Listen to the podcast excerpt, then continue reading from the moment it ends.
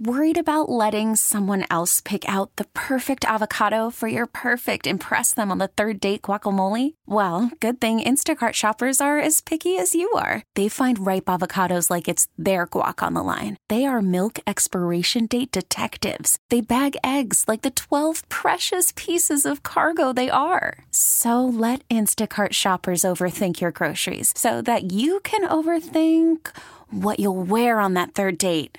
Download the Instacart app to get free delivery on your first three orders while supplies last. Minimum $10 per order, additional term supply. Now, back to Nothing Impossible on KMOX.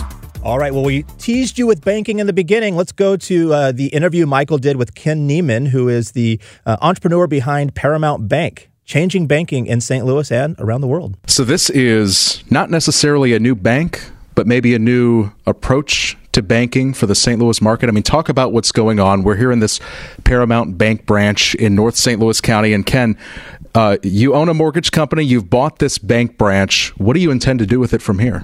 We intend to uh, enhance the, or serve the needs of the community in a much more efficient manner than is being done today. This is the only bank branch, a bank headquartered in North County. We're committed to the community. We're making a substantial investment in the community, and we intend to increase the, the products and services available to the residents of this community.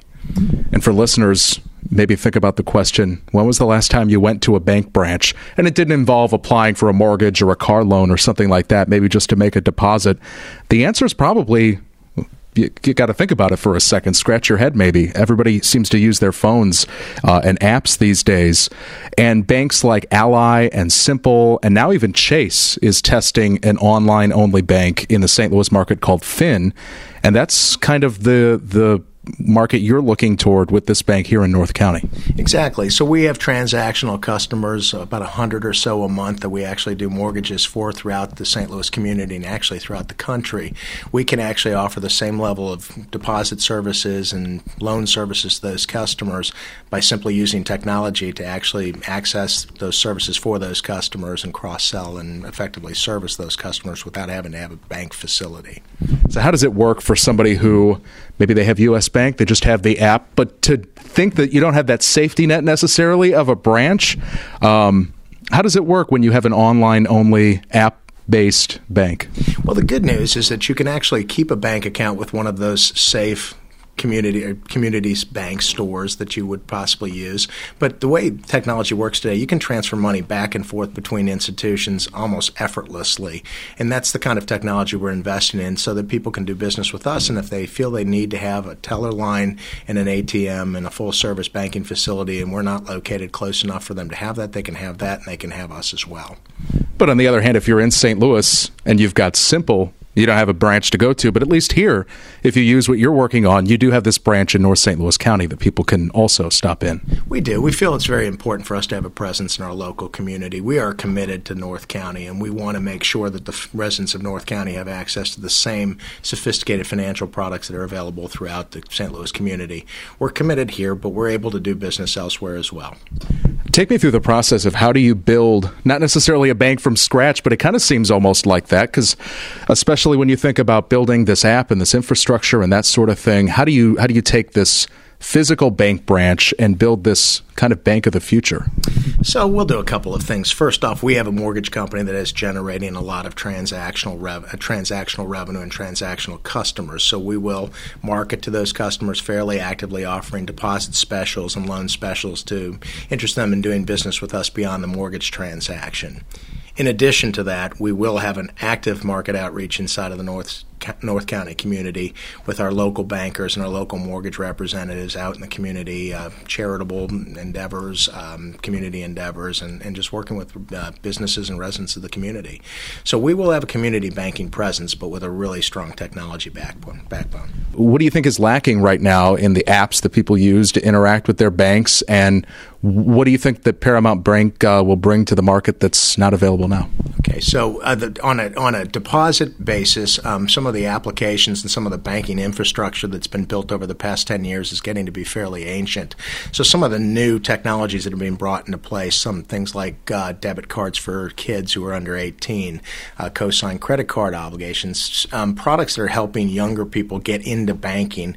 Um, we're able to offer those very effectively and efficiently, and some of the startups are very focused on bringing younger people and millennials into the banking world without having to have a brick and mortar approach. So those that, so those applications have been lacking, and that's where most of the energy in, in the ecosystems are going. Uh, the financial um, fintech ecosystems are going to those types of products. And why purchase an existing bank and try to uh, evolve it into this new digital age as opposed to just starting from the ground up, building a new bank from scratch? It's a great question. Number one, opportunity. Um, this bank, Superior Bank, was the name of the bank we bought. We changed the name to Paramount Bank about a month ago. Um, it was existing. Um, to purchase this bank and to capitalize it was about a, a, quarter to a third of the investment that a brand new bank would would require. Um, it's also a fairly healthy bank for what it for what it is. Um, it, it, had some struggles, and the man, prior management had built it and uh, taken it down to to a, a level where it was basically break break even baseline. We're able to bring in new capital and new energy, new technologies, and a new business plan to generate some profits and be able to reinvest in the balance sheet and start bringing banking services back to the community in a meaningful way. And just in terms of banking and the way that we deal with money, whether it's getting a mortgage or depositing depositing a check, what's technology changing in terms of the banking industry? Things we might not see behind the scenes. Well, you're going to see a lot of, of interactivity between um, deposit accounts. So, for instance, our, our new operating system will allow you to have a bank account here at Paramount, and you'll be able to go access your Schwab um, stock account, and you'll be able to transfer money back and forth and be able to view both in real time on our banking system. Um, you'll be able to, to do Popmoney and Venmo type of transactions um, in a very, very simple fashion. This technology was not available two and three years ago to almost any but the big money center banks. It's now becoming available to every bank. The banks that are fortunate enough to have the capital and the energy and the, the vision to invest in these things will be able to actually take business away from bigger banks who are having to deal with larger uh, human resource, human capital constraints, and also real estate investments. We're able to be very virtual very quickly. Do you take this? Do you open this when you get the virtual part worked out? Do you open this up nationwide to anybody, or do you geofence it, so to speak, to a certain area and roll it out from there? Do you think? Oh, I think the mortgage department will actually go national very quickly. We have um, a group of folks who've actually done business in St. Louis throughout the country.